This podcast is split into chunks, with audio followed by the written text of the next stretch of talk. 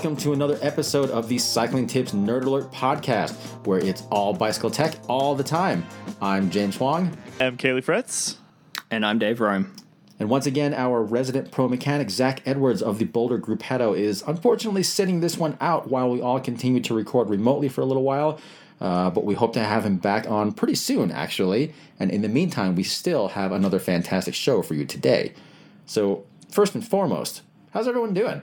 Good. Looks like Dave got a new Well. microphone set up. Is that what is what's going on over there? Oh, this this is this is the old one. I just uh, moved my camera, so now you can actually see it. Um, Just showing it off for all the viewers, which Ah. is very actually fancy. just James and Caley. Yeah, D- Um, I mean, D- Dave, you Super are fancy. Dave, you are a fan of you know foam of various incarnations. I mean, obviously you have this big little hemisphere of foam behind your microphone, and you're big onto like foam in your toolboxes and stuff. And like, Mm-hmm. do you have a padded room in your house or anything too? uh, I have a drawer next to me, so my office desk drawer is uh, foam cut out with uh, the tools I use often, just like just nearby, so I can reach for an Allen key or a tape measure. your- so that's that's quite interesting. Wait, wait, wait, wait, Um, wait, I- wait, wait, wait, wait, wait, wait, wait. You have Allen keys in your office desk. I don't know if anyone can hear that. This like, doesn't click- make good podcast content, but anyway. yeah. you, got, you like clink them together or something like that. Yeah. Yeah, so, um, but yeah, I was considering cutting out the foam uh, microphone booth to like install some Allen keys in that. Yeah, yeah, that uh-huh. Yeah. Well, in the meantime, you you have a, a drawer lined with your your favorite Kaizen foam for your your Allen keys and your pens and pencils and rulers and tape measure and all that sort of thing. Dave, you Yeah. you know, I, I would say that you need help, but that is also the reason why we love you. Oh, thanks, Mm-hmm. guys. Caley, do we have a sponsor today? We do have a sponsor today. In fact, our sponsor is our corporate overlords at Pink Bike. Hmm. The most uncorporate overlords we could possibly imagine. No, our, our big news and the, and the sponsor for this week's episode is the new Pink Bike podcast which we're super excited about we actually we sat down and made a podcast with the pink bike guys when we were down in sedona it's sort of like a practice podcast i don't think it actually ever even saw the light of day even though it was, it was quite good but anyway, they've started their own podcast. Mike Levy is hosting the thing along with all the editors of Pink Bike. Yeah, and they're talking about all kinds of stuff. So, for example, they're on episode four right now, just went up today, and it's titled Why is Every Bike a Trail Bike? What defines a trail bike? Travel geometry, special acronyms. We got Levy, Kazimer, Brian, James, all chatting about, should I say dif- different James, not our James I was gonna say not me. all chatting about nope nope nope all chatting about why is every bike a trail bike they've talked about mountain bike tech from pond beaver they've chatted about the grim donut if anybody follows pink bike on the pink bike social media channels you've probably seen the grim donut the oh, crazy it's brilliant. Super slack very progressive mountain bike created by our friends over at pink bike an episode on why are bikes so expensive. So awesome podcast. I was giving it a listen last night. Super enjoyable. They're super funny super informative. Highly recommended. Go check out the pink bike podcast. It's easy as that. That's the name. Wherever you get your podcast. So whatever app you're using to listen to this podcast right now just go ahead and search the pink bike podcast and find it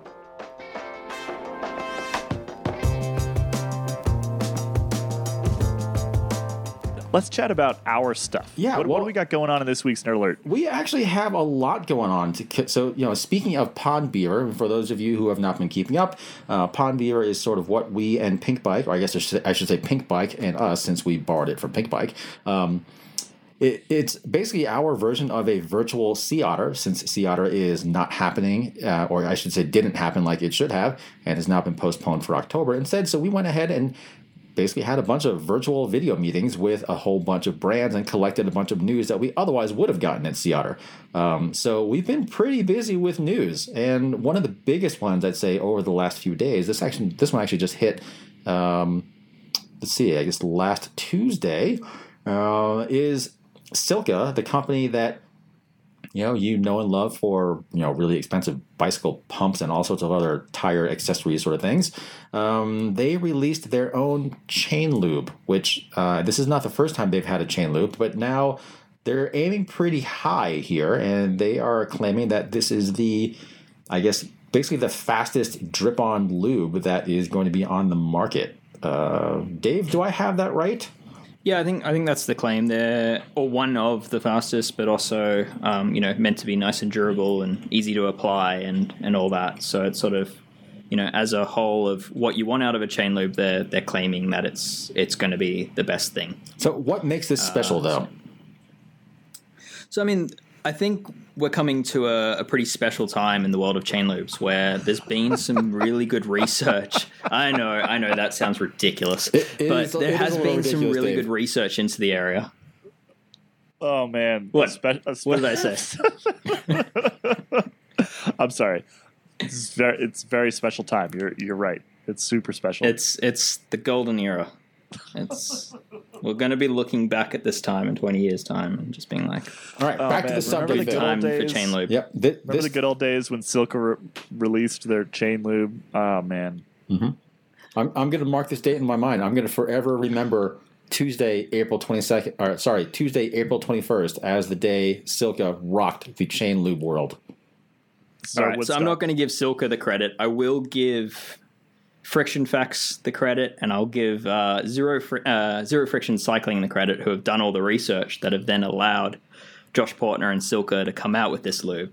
Uh, but yeah, basically, Josh Poertner he's he's been clearly paying attention to a lot of the studies done around um, the correlation between efficient chain lubes that also improve your drivetrain durability uh, and he's clearly taken a lot of notes around the chain lubes existing on the market that perform best in those regards, uh, and he's just tweaked them. So, uh, you know, we haven't tried it, uh, but on paper, it's it's sounding pretty good. It's it's not too far removed from chain lubes that you know James, you and I we were we were already using, such as as Squirt or um, Smoove in my case, which is like a wax based lube. Uh, but he's just added some very low friction um, modifiers to it and sort of tweaked the recipe and yeah, claiming it's faster and just as easy to apply and more durable. So yeah, I think it makes right, sense. I guess the big thing here is that whereas you know, kind of the ultimate train, the ultimate chain setup now is to you know completely strip your chain dry like get everything off it get it down to bare metal which ideally you still have to do with this stuff. Um, but whereas mm. from there you normally have to take that and put it in this you know crock pot basically full of fancy additive enhanced paraffin wax. Um, josh is claiming that you can now get the same effect just by starting with a clean chain and then just dripping it on like any other lube. So it would be a lot easier to put on, and it, it would be kind of nice if I could get rid of the crock pot off my test bench. But and for those of us without a sonic cleaner thingamajig, what would be very nice. What? Wait, what? Supersonic, you, you, hypersonic, you, ultrasonic. You don't have one? That's uh, yeah. No Sonic the Hedgehog cleaner at my house whatsoever. I, will give you my spare. Um, Uh, I'm so still no, stuck like this, on this, this, being our Woodstock moment. I'm just really excited about this time, and I'm I'm screenshotting our Google Hangout to make sure that we remember it forever. Uh, okay, well, maybe something that people will be a little bit more excited about. Uh, power meters are getting really pretty seriously inexpensive now. Um, you know, Stages announced a while ago that they had dropped the price for their uh, factory install single side power meter. So basically, you send in their crank arm and they stick on a power meter. Um, they had dropped their price for that version to uh, $300 US. And Four Eyes just announced a little while ago they have matched that price as well. And you know, prices have you know actually, or actually to back up even further than that, Quarq announced that they had dropped their prices quite a bit for their uh, Chainring Spider based power meters. So I mean, this is a good trend for consumers everywhere, and I and I have to say, I think it's one that we probably all expected to happen. Um, but even though we all expected it, it's still nice that it actually is happening now. Anyway, would you say it's the golden age of power meters? Woodstock. Uh, no, we're, ba- we're basically we're basically now where you you could buy a power meter for how much a heart rate monitor cost 20 years ago. 25 years ago, right?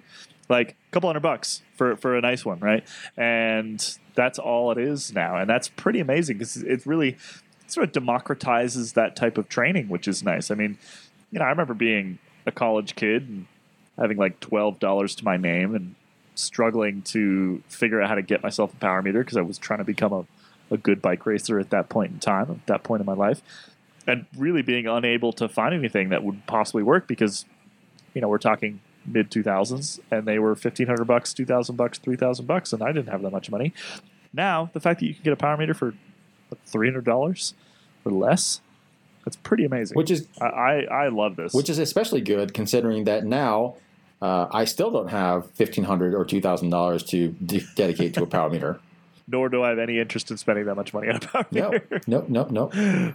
Uh, but if power is not so interesting, we have some new wheels from Industry Nine that that just came out. Um, you know, this is a company out of North Carolina that does a lot of their work in manufacturing in house in Asheville, uh, which in and of itself is pretty cool. Um, but they have a new line of uh, aluminum wheels that basically is an, update to their ultralight rim, which was you know basically got a little bit wider. It did get slightly slightly heavier, but with a 25 mil internal width and they're really awesome hubs. Um, you know, you have your option of bladed stainless steel spokes or custom anodized aluminum spokes, which make for a you know makes for a slightly heavier but also much much stiffer wheel. Um, I mean, it's pretty cool. They're not terribly priced at all. I mean, they're they start at what like twelve hundred ish U.S. dollars. You know, certainly not cheap, but for what you get, they're really really good wheels. I mean, like I've I've bought several sets of Industry Nine hubs and wheels myself, and I'll take it. I mean, I think it's a good good good way to go. Uh, am I right in thinking that that's using a new hub as well, like a lower price? No, hub? actually, that's a separate thing. So the it's not the, the new oh, ultralight okay. or the the updated ultralight wheels use the same Torch road hubs that they've had in the past, but they do mm-hmm. have a new okay. range of lower cost road. Uh, sorry, they do have a new range of lower cost hubs uh, called the. I think they're calling it the 101. It, it's written one slash one, so I guess I'm not really sure how, how it's termed, but um, I mean, they, they introduced this range on the mountain bike side last year, and they've now added it on the road side. It's basically just sort of a, a semi simplified version of what they had before. Um, it's still four degree engagement. It's two sets of three pawls, and they're kind of they're they're they're synced out of phase. Um, so you get a pretty speedy that so you get that pretty speedy engagement. But you know you don't have custom color options. You know they're all uh, regular J bend spokes, and like so, so, they did put some stuff in there to make them easier to manufacture, and that's basically why they are so much cheaper. they're they're several hundred, I think it's a couple hundred dollars cheaper than their Torch range, which is quite a lot. Um, and a brand that we're we're big fans of. They make really good stuff. They do make really good stuff, and I'd say they're just kind of good people all around. I feel like they just it's a good company to support. Yeah. Um, speaking of wheels and tires uh, Italian company, or I guess we can't even really call them an Italian company anymore because I guess you know Alberto is now in Switzerland. Um, but Effetto Mariposa, uh, the company that brings you or that brought you the Cafe Latex tire sealant, the stuff that kind of foams up in your tire. Um, they have a nifty tire plug kit now called uh, Tapabu- Tappabuco, which I think Tappabuco basically means plug the hole. So it's pretty pretty straightforward name. Um, but it's kind of neat that it's it's basically just a uh, a plug kit that lives inside your handlebar, which in and of itself is not necessarily a new concept. I think um, the Sahmurai Sword, if I if I remember correctly, the guys out of South Africa, they were the first to come up with that idea. Um, basically, from all the frequent punctures that people get at the Cape Epic. Uh, what's nice about the Tappabuco, though, is it also fits in your crankset spindle, for most cranks anyway. And the big thing is it also comes in two fork widths. So if you have if you're worried about bigger cuts on a mountain bike tire, you can go with the regular three and a half mil width, or if you have uh, more like a road or gravel setup, you can go with a narrow one and a half millimeter setup, which it, I, it's nice to have the choice. I am of the opinion that if you are riding tubeless tires, you should be riding with tubeless plugs. Uh, it's just it's a no brainer to me. I mean, it, by the time you have sealant and plugs, it it takes a pretty severe cut to to have it not be able to fix on the side of the road. Like the, yeah. the, the, the size of the hole before you have to throw a tube in there is suddenly much much much larger than if you're just relying on sealant alone. Yeah. Yeah, you're basically it's a sidewall cut that you're using for a tube and everything else. Yeah, and then probably all right with as plugs. far as yeah. as far as fixing a flat goes. I mean, if you're running tubeless and you have a plug kit that's easy to access, it's actually easier and quicker to fix a flat with tubeless now than if you had a tube in there because You don't have to take anything off. You just yeah. hop off, plug the hole, and add some air. You're good to go. In theory, anyway. Yeah, plugs are sweet. I love yeah. it. So finally, we have a new helmet from POC, which is super, super niche. It's called the Ventral Tempest. It's basically the same as their Ventral Air, but instead of punching out the holes for the vents uh, when they put the outer shell on, they just leave it covered. So um, it's sort of like if you covered up your regular puck helmet with tape, I guess. Well, so the UCI says that they can't use removable covers, right? Because it, then it's a fairing, I guess, uh, which is not legal under UCI rules. This is one of those kind of silly UCI rules where you know, like, like why, like what, what, what is, what's the purpose here? But yeah, they're not allowed to have a removable cover. So POC, because the team wanted sort of a solid helmet for both bad weather and for aerodynamic purposes, made this helmet that has no holes. It's just a silly. It's like a, it's like a UCI rulebook workaround thing. It's kind kind of silly. Kind of silly, but I guess if you are, you know, we don't really have to worry a whole lot about persistent wet weather here in Colorado. But I guess maybe if we were living in the Pacific Northwest or the UK, I mean, I guess in that sort of respect, I would maybe have a lot more interest in that. We don't ride in a lot of tempests around here. No, no, weather's pretty good. Weather's pretty good. But I will say anyone who is wearing a bicycle helmet is concerned about, well, they should be concerned anyway, about bicycle helmet safety since that is the primary reason why you are wearing a helmet. And seeing as how safety has been sort of, I guess, a much, much bigger topic of conversation over the last couple of years, um, I figured it would be kind of interesting to, I guess, you know, no pun intended, Dave, uh, pick the brain of someone in the industry who is, you know, really plugged into what's going on and that sort of thing. And that was uh, Brad Waldron of Kali Protectives. You know, Kali is a helmet that Kali is a helmet company that's been around for quite a while. Um, they've kind of flown under the radar for a bit, I would say. Maybe not as, be, be, know, certainly not as well known as you know Giro and Bell and Specialized and those sorts of companies. Um, but they have a lot of really interesting safety-minded tech stuff that they integrate in there, and uh, Brad's got some really interesting ideas. So why don't we take a break from all this tech news and see what Brad has to say?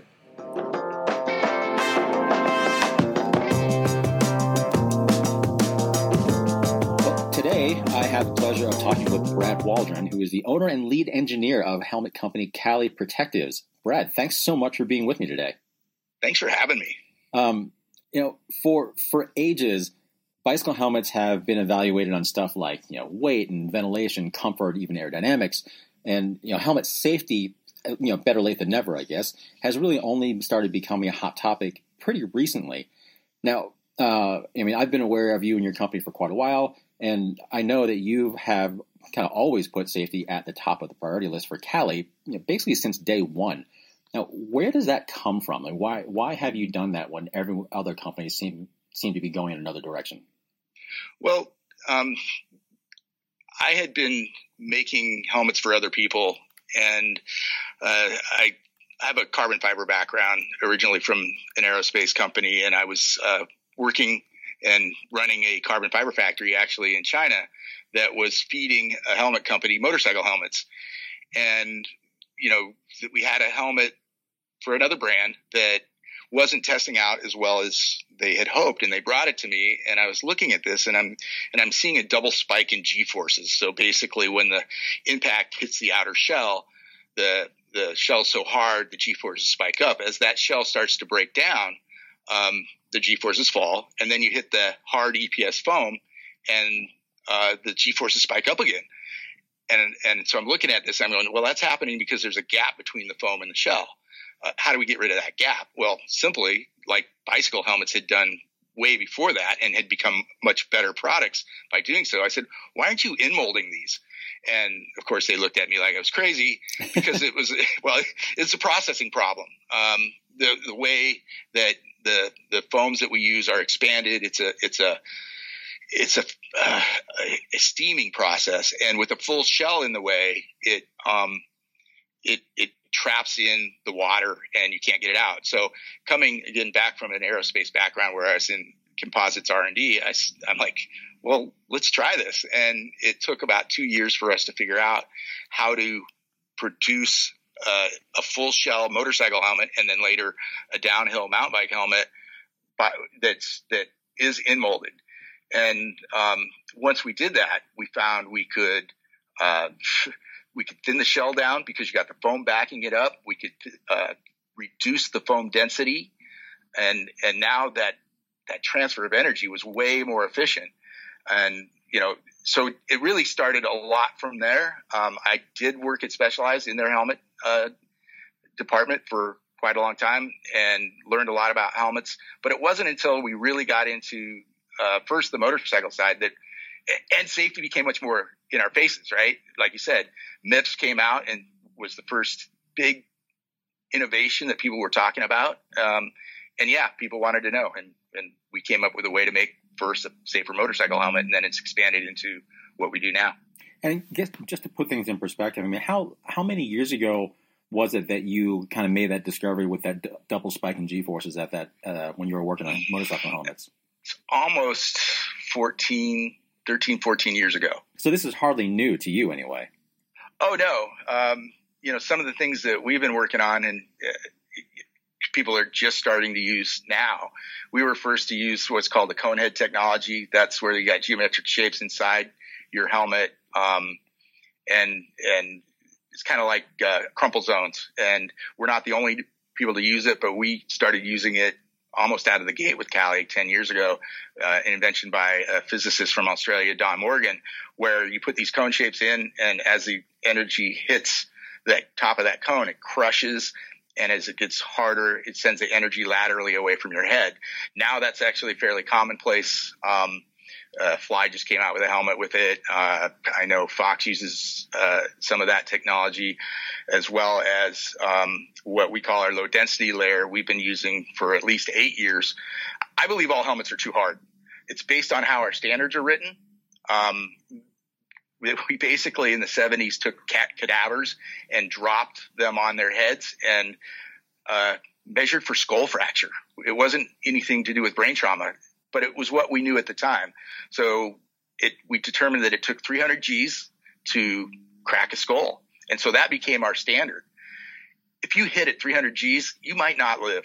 and so it's, it's, it, it's just reality. It's a lot of force, but, um, our standards haven't changed much. Uh, and for sure, they've saved a lot of lives. But, um, you know, the technology has moved very quickly. Uh, I'm actually afraid of changing the standards a little bit because if you change the standards now, is it going to take another 50 years to change it with as fast as the technology is moving? Um, you know, the, the people who are really following the research and being involved are staying up on that. You know, not just me, other companies as well. Well, I kind of want to get into that actually. So that's a, actually a perfect segue. Um, so when we're looking at bicycle helmet safety, I mean, what does it mean, in your opinion, for a bicycle helmet to actually be safe, and how do you know? Super hard. I mean, you know, the, I test my helmets at like five different test labs, and I get different results in each test lab. And so even I have a difficult time with my own helmets. Who, who's, which lab do you trust? You trust the one that gives you the best results? Well, no, I don't think so. I don't think that's the best way to go about it. So we, we test in multiple labs so that we can get more information, um, and more da- data to, you know, c- figure out for us what we think is the best helmet we can make. But for the consumer, it's really hard.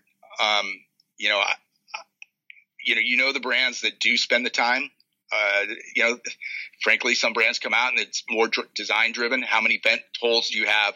Uh, you know, what's it look like? And then there's the brands that, that balance that really well. And then there's the ones that focus on safety.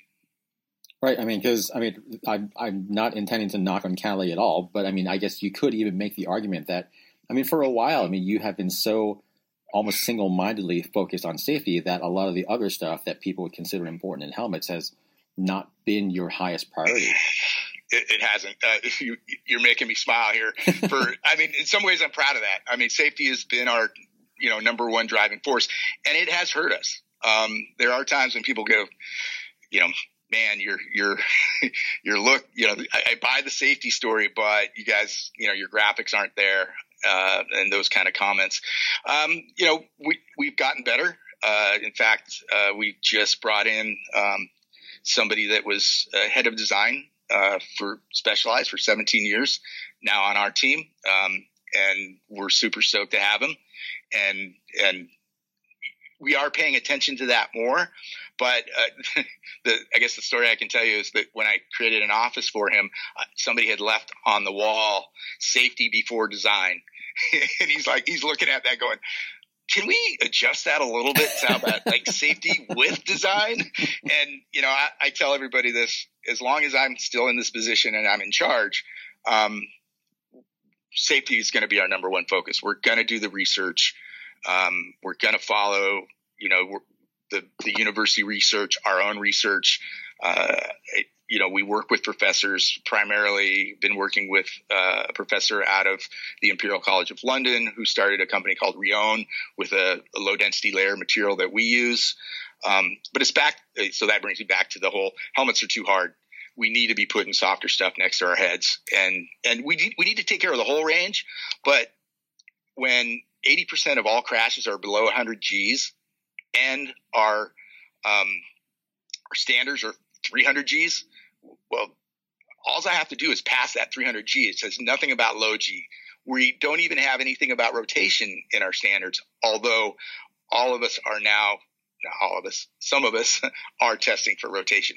Right. Well, that uh, that that does kind of lead me into this this thing I wanted to ask you about with uh, sort of testing versus reality. I mean, I've always strongly held the opinion that you know objective lab testing is great for the most part. But I mean, only if the test is designed in a way that either kind of closely mimics what really happens in the real world, I mean, or at least provides some sort of useful information. So, I mean, given that the majority of helmet standards and test protocols that are out right now have been designed to, you know, with, with the goal of preventing skull fracture, how have things changed with regard to the fact that everyone now is looking at, you know, kind of traumatic brain injuries now and not necessarily like literally cracking your skull? Right. Well, you know, I'll go back to uh, start with bringing up MIPS again. Uh, you know, MIPS MIPS came to me when I was at Specialized like 20 years ago. So, you know, people look at MIPS as a new thing, but this was research done by Dr. Holder uh, at, in Sweden. And people started saying, wait, these crashes aren't just people falling, you know, straight down out of the sky on their heads. It's, you know, people are, are hitting and spinning their brain and and these rotational forces are are a real problem. But even that is tested in the test lab. So um, a couple things that we do to try and uh, look at the reality of the crashes is we I've been doing this from the beginning. Uh, anytime anybody would send me a message saying that they crashed, and often it was thank you kind of thing, and I would say if you send me your helmet, I'll send you a new one. And um, so I would get these helmets back and I would study them, see if they crashed, uh, if they compressed or broke the way that I anticipated. Sometimes they did, sometimes they didn't. But from that, we actually now it's it's a part of our policy that uh, you crash our helmet, you'll get a free one in replace for that helmet. And really, the idea is so that I can study them. So I get two two, three helmets a week, maybe. Um, I prefer when I get less because that means people are crashing less. um, but we do. We study them. I often talk to the people that crashed, uh, and and we we learn from that. Um, I could go through examples of areas where I've actually changed helmets due to that feedback. Um, the the most famous one that we have is um, when we first put out our new low density layer uh, about three months before Red Bull Rampage in 2015. I, I, I, had a new version of this low density layer. We call it LDL. And I personally glued them into Nicholi Rogatkin's helmet where he was going to go ride Red Bull Rampage. So um, if you want to review the Red Bull Rampage crash on YouTube, uh, it's quite a crash. But he he made a misstep and he fell down a hill uh, down the side of the mountain, really, and you can see where he first hits his head, and his head just spins really quickly. And we believe that our low density layer helps reduce those rotational forces. We had already been testing at the Rheon labs in London And what we did was we had the video. Well, she finished the Nicholi crash a little bit. So he gets down this 30 foot side of this hill. He kind of he's racked. He he for sure has had some level of brain trauma, but he does get up and he kind of shakes it off and he finishes his run. Um, he didn't pull off his backflip and things like that like he had anticipated, but he did get up and, and finish the run. So here we have the helmet in our hands. We can see exactly on the outside where it was impacted. We took it back to the lab and we set up the lab in the position where we could see that he hit from slow motion video. On top of it, the professors figured out the speed at which he most likely hit, which was 6.1 meters per second, which is roughly equivalent to a two meter free fall. And so we went back and we tested the helmet, the same helmet, well, not the exact same helmet, the same kind of helmet, and excuse me, and tested it with and without our low density layer. And we found that he went from having the likelihood of being knocked out from about 50%, well, from about 90% down to about 50%. So we didn't take away all the energy. We can't do that. Nobody can do that. Your brain is a bowl of mush. It's going to move no matter what we do. We're just trying to slow down that, the effects of, of that impact. Got it. And I guess just to, to, to to inform people who don't know what you're talking about with the LDL, I mean, if you've ever looked inside the Kali a Kali helmet that has this feature, it's sort of like the kind of like baby blue, like octopus tentacle sucker looking things that are, inside there. Yes. Um, again, you know, the, the idea is twofold to knock down those rotational forces, but also start dissipating energy immediately on contact. If you take your helmet, no matter whose helmet it is, mine, your favorite brands, whatever, and you kind of push on it, that thing feels hard. And you're supposed, that's supposed to, you know, you know, reduce the concussions that you're going to have. Well, it does, but it does at the higher rates. So the idea of the blue octopus suction cuppy things is to start dissipating energy immediately on contact at 10 Gs rather than starting to kick up at 75 Gs. We actually can be knocked out at, according to Dr. Plant, 74 Gs. If your helmet's not you know starting to dissipate the energy before that your likelihood of being knocked out is is quite high. And i'm sure a lot of your listeners have been around somebody that's crashed didn't get knocked out but clearly had a concussion. Well those are somewhere around 50 60 g's. So we need to be t- taking care of the full range and that's kind of where my focus has been uh, most recently. So given that i mean I, I think it's awesome that you are you know trying to be so much at the forefront of you know kind of how testing should mimic real world impacts. But I mean, with all these different test protocols and standards that are out right now, how do you know who's doing what? I mean, are the test protocols that are out? Well, let me back up a little bit. The test certifications that are out right now. I mean, are those just you know basically like standardized standardized tests that a helmet company just has to tick off the box so that can so that they can sell them, or are they actually useful? Uh, check off the box. Okay.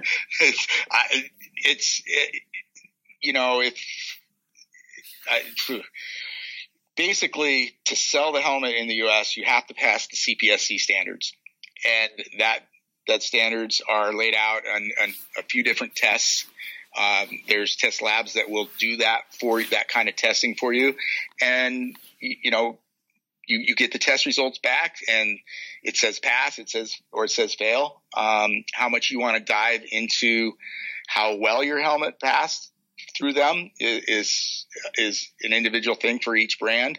Um, most responsible brands um, will know well before it goes to that outside lab how where how well their uh, how well their helmets testing. They've done a lot of testing themselves ahead of time. Um, you know, in their own labs, maybe at their manufacturing partners' labs, or like us, we we test in multiple labs. Um, you know, ACT testing down in Los Angeles, Dynamic Research uh, Institute in uh, Long Beach, uh, TAS labs in uh, in Europe, as well as uh, Rheon Labs in London. So, so yeah, it, I'm a big test fan. Uh, you get a lot of data. You you you have to pick through it, you have to read through it, but technically you don't have to do any of that. You could just go send it once to a test lab to give you a, a certification, and you, you can go. Um, why do we have so many different test certifications anyway? I mean, it's not like crashes that happen in Europe are different than ones that happen in the U.S. versus Australia and so on. Good question. Um, the specifically the difference between CPSC and CE have to do with the belief of how you crash, and this was set up 40 years ago, and and there are people who argue those those standards um, and the way you crash. For example, um, in the U.S., we use a um, a hemispherical anvil, so it's like a four inch ball that you drop the helmet in uh, onto, and and there's a linear accelerometer inside a head form that the helmet sits on, and you, you basically drive that ball, that head into that ball. Europe doesn't use that test.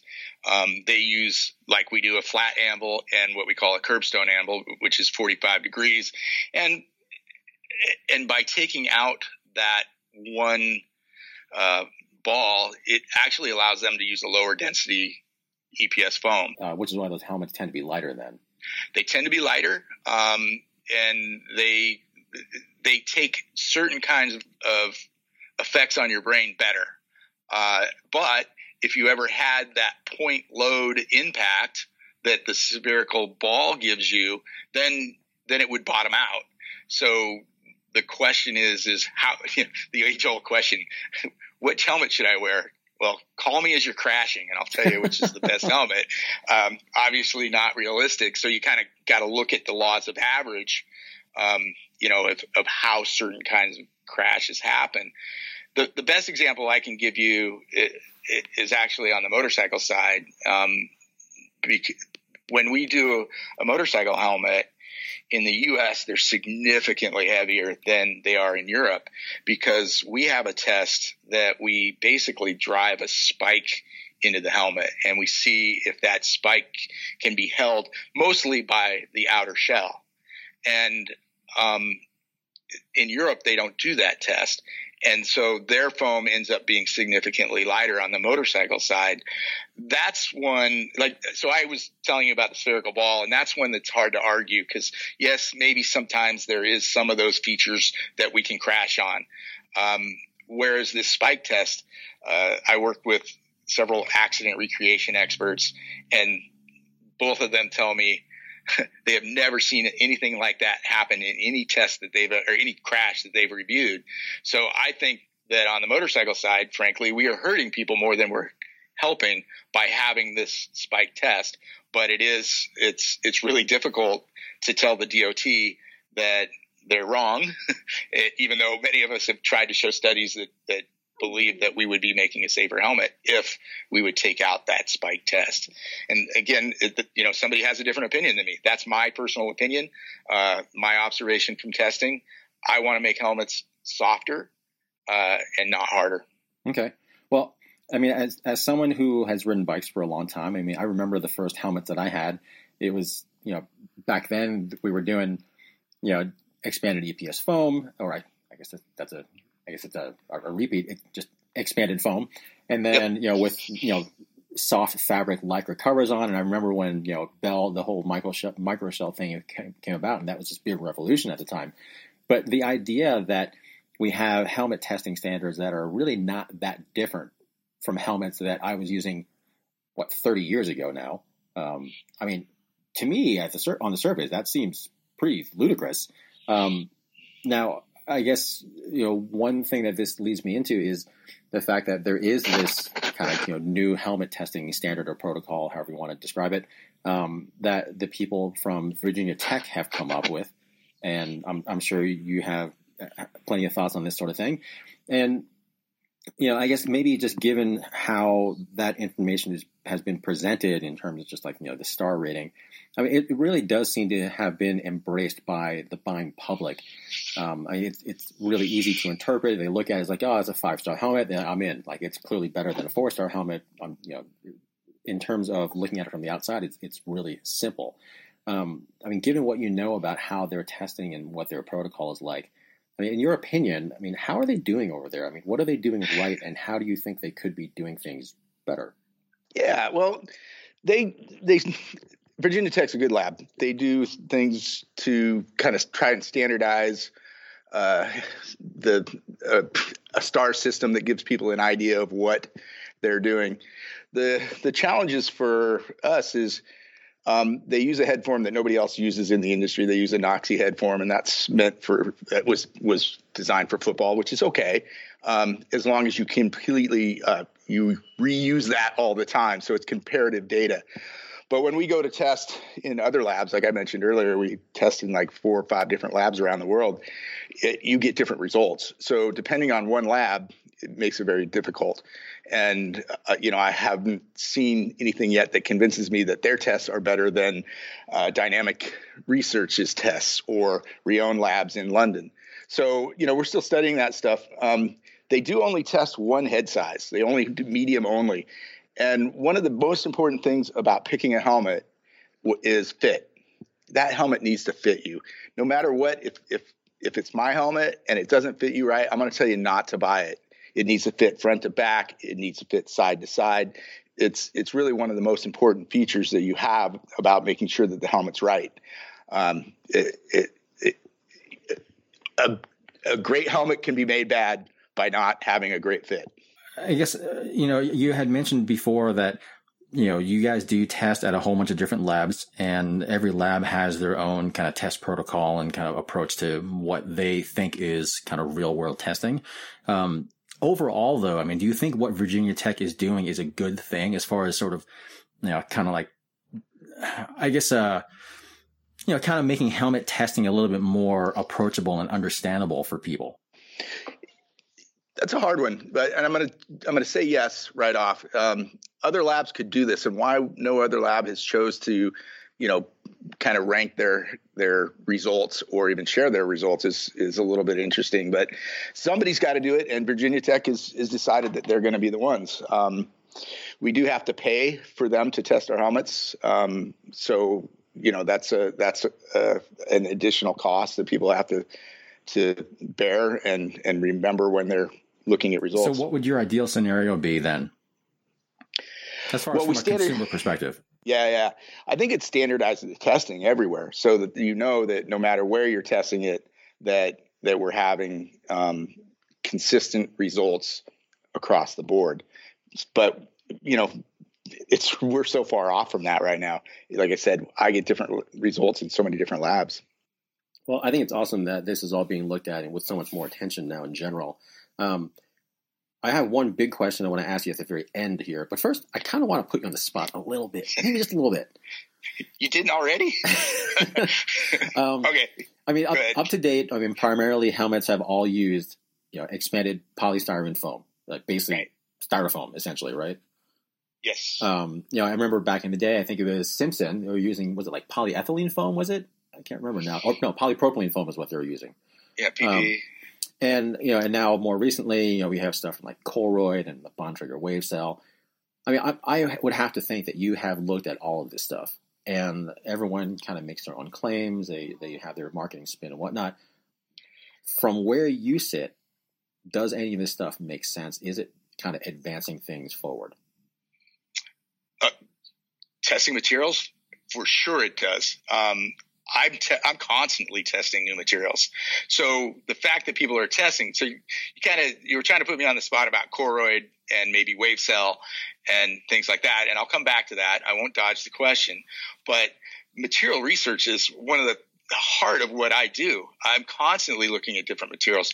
So we started using a material that's an acrylic based material with carbon nanotubes in it. And it's a material out of a company from Italy um, you know, and they're trying to sell their amazing new material like everybody else. And um, they wanted to sell it to us as a multi impact material. And I put it into a motorcycle helmet and I impacted it 16 times in the exact same location and with no change in, in degradation of the ability to take uh, an impact. And, you know, at first we're like, wow, this is, sorry, this is the shit. This is good stuff. Right.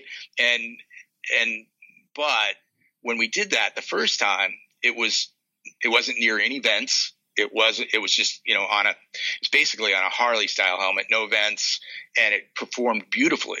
But as soon as we got close to any vents, the sheer strength wasn't there. But we found so many good properties properties to it because the density was lower than than EPS, we actually started sandwiching it into some of our helmets. And we do that right now at both motorcycle helmets and bicycle helmets where we sandwich this material. So I use the EPS to kind of hold it together and it has its properties.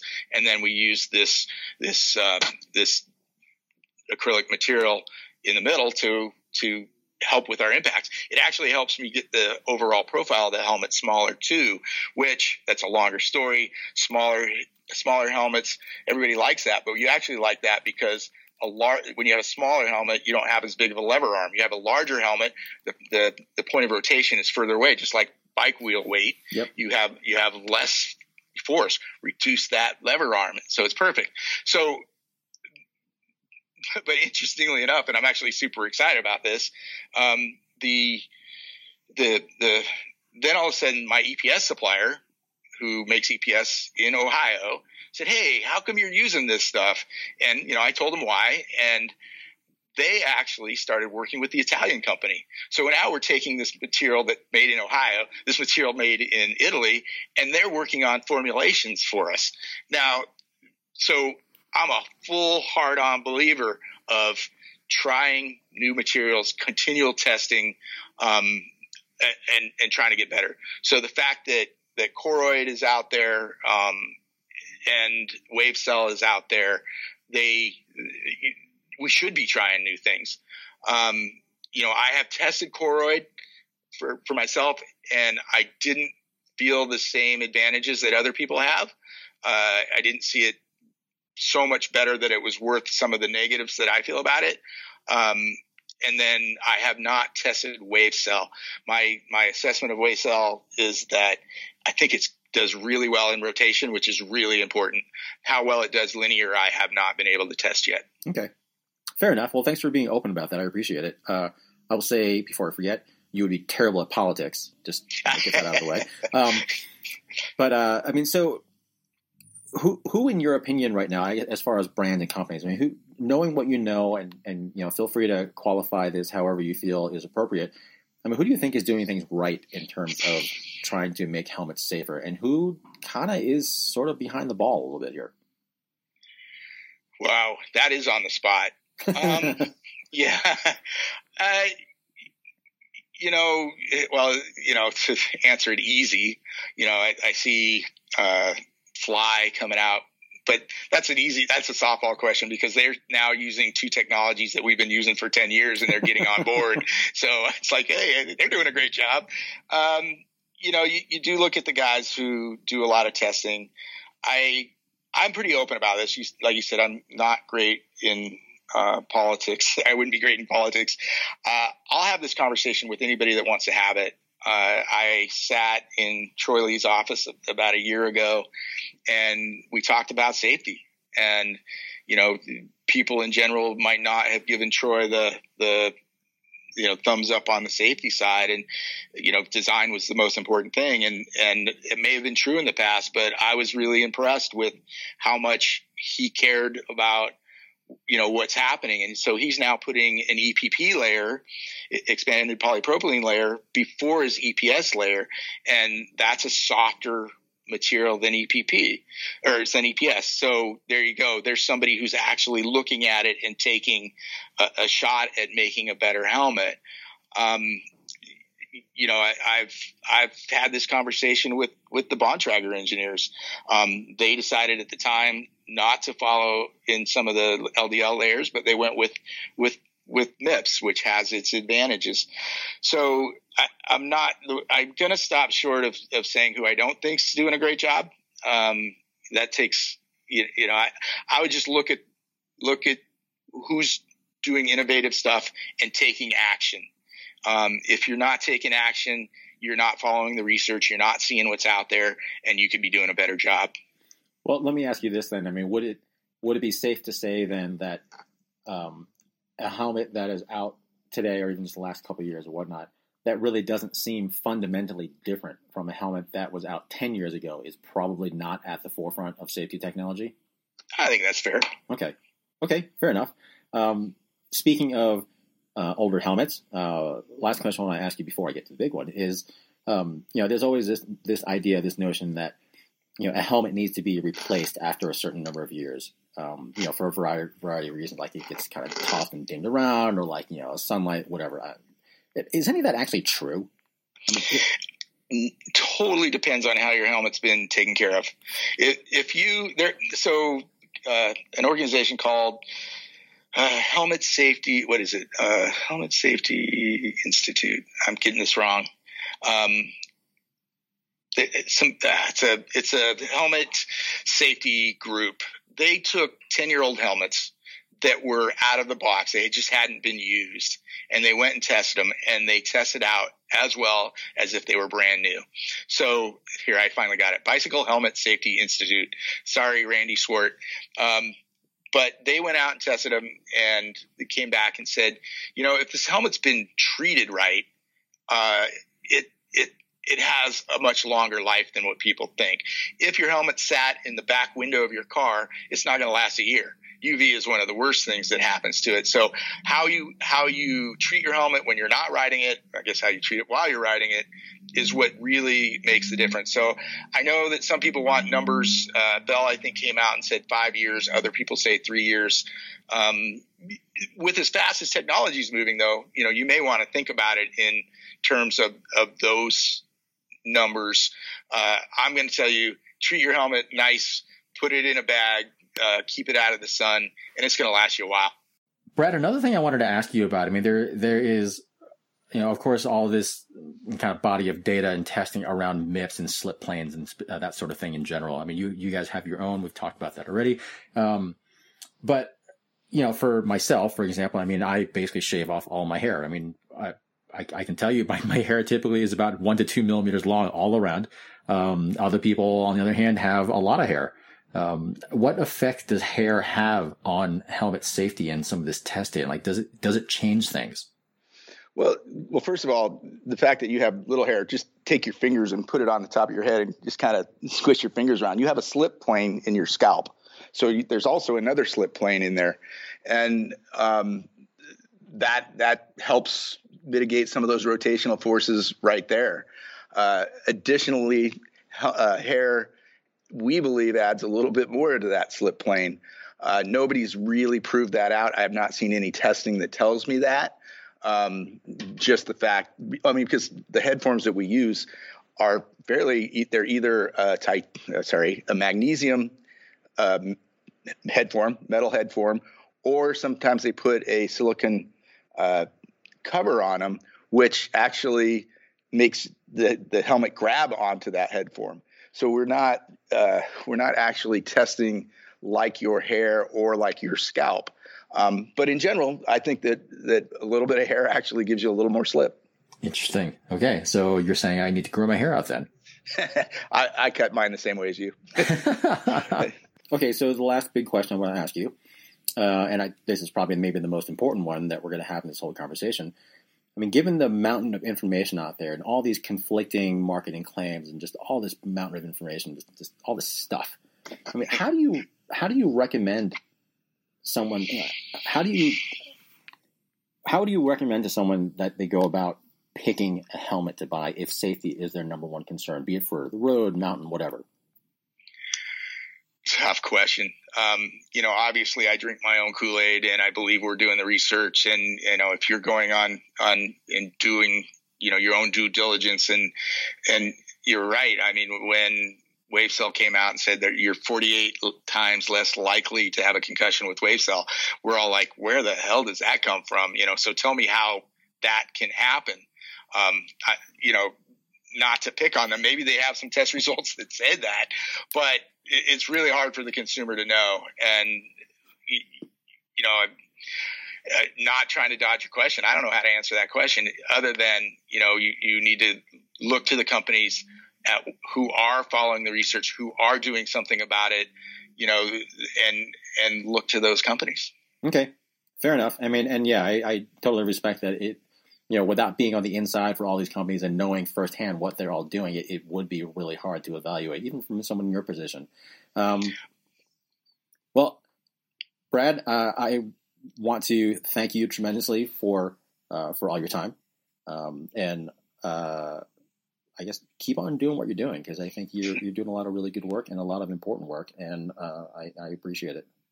I appreciate you taking this subject on, and and even if I didn't nail all those questions that you'd like me to say, you know, because I'd like to have better answers for those too. But I appreciate the time and you giving the energy to this subject.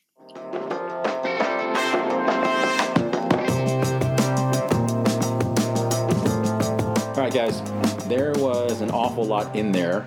Um, but one key point for me that that really stuck out in my mind was that Brad really believes that current test standards are way too old, and I've believed this for a while too. Um, mainly because you know back when they were done, like 50 years ago, I mean they've been modified a little bit, but they were still built primarily to prevent skull fractures. And you know he was saying that you know the level of forces that they're looking at are like 300 G's, whereas typical bicycle crashes are more in the range of like 80 to 100 G's. And really nowadays, you're not so much worried about literally cracking your skull open, but you're more worried about the lower force impacts that you know don't crack your skull but can still scramble your brains. Uh, what are your thoughts on that? Yeah, uh, I think the research in the area has come a very, very far way in this half in the half a century since. You know, like when you look what 40, 50 years ago, they barely knew anything about the effect, long term effects of concussions. Um, so uh, yeah, I mean, there's absolutely no debate that we're in a, a dated um, time for for what's uh, you know for what these helmets are being built to. Um, the golden age of helmets, Caley? really, right now. Yeah, it's it's the golden age. Yeah, it's it's the wood stuff, right? Yeah. uh, no, I, I, think it's safe to say we have our podcast title for this episode. Yeah, yeah, the, just the golden age of everything. I mean, mm-hmm. you know, really, everything. Realistically, we are. We're we're in the golden age of helmets for sure. And tire well, high, high helmets are, are are you know lighter, cooler, and safer than they've ever been. I think that's pretty that's pretty safe to say. Uh, a lot of it is because of people like Brad, because of people, you know, the people at MIPS, people that are pushing for safety and not just lightweight. I feel like there was a lot of time there in the sort of I would say it was in the in the five or six or seven years after the UCI started mandating helmets all the time in bike races, when it felt like the only thing that mattered was how light can we make this helmet, how many holes can we put in it, and that's really changed, but only recently, only the last couple years. So maybe as a result of that, I mean, we know that you know these things move slowly, particularly at the sort of uh, you know government agency kind of level. But maybe now that there's more information out there, it's been around for a couple years. The industry is coming around to, to it for the most part. Maybe we'll we'll start to see some movement on, on what those standards actually are.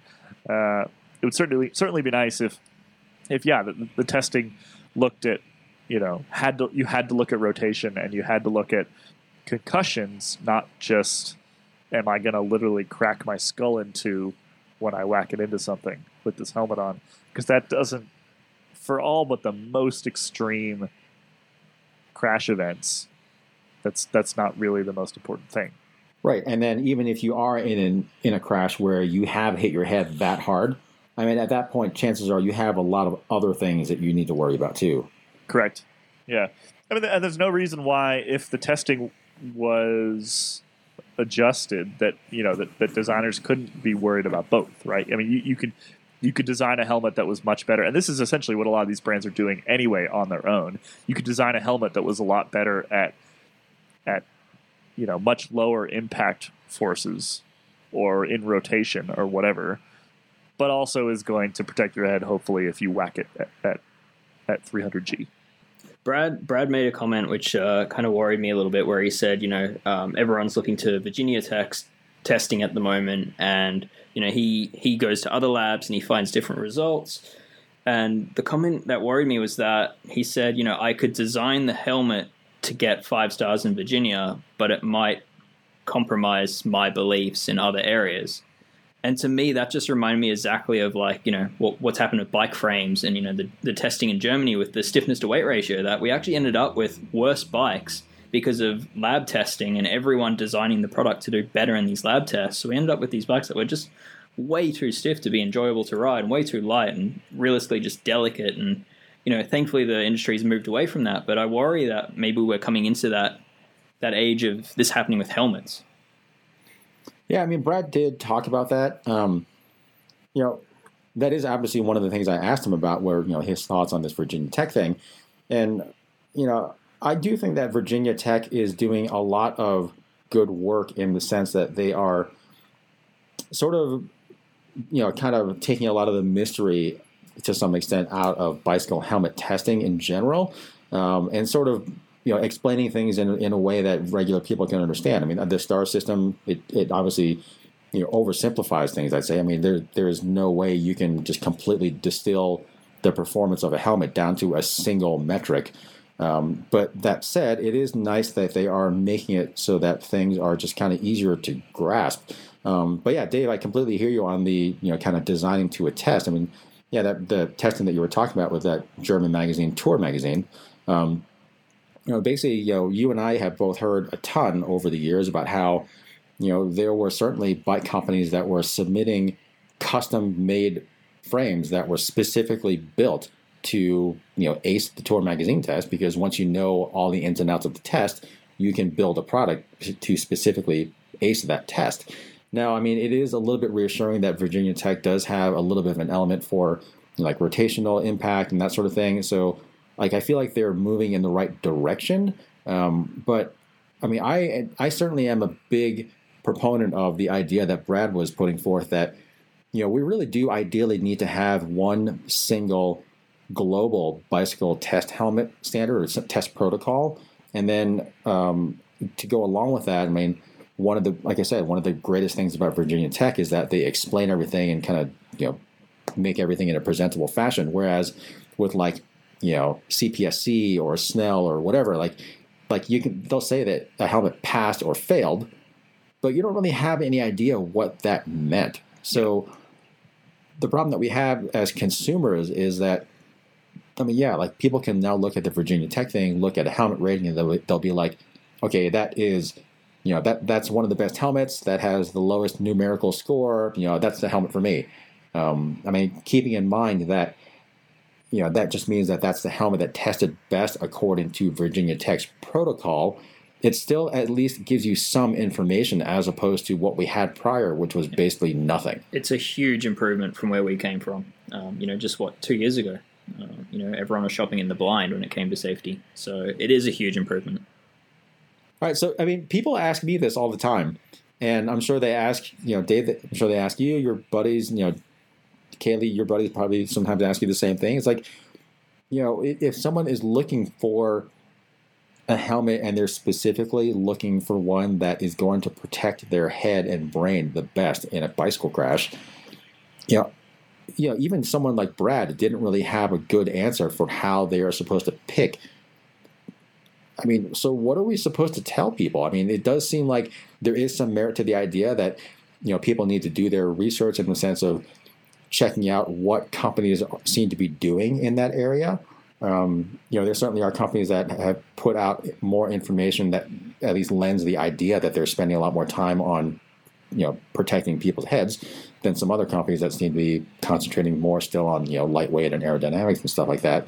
But aside from that, I mean, there doesn't really seem to be much of a good way to go as far as picking a helmet. I mean, aside from what he said, which you know, making sure one fits really well and doing research for what the helmets are doing or what the helmet companies are doing. Yeah, I, mean, I think that's really all you can do is put a bunch of them on, make sure that it fits right.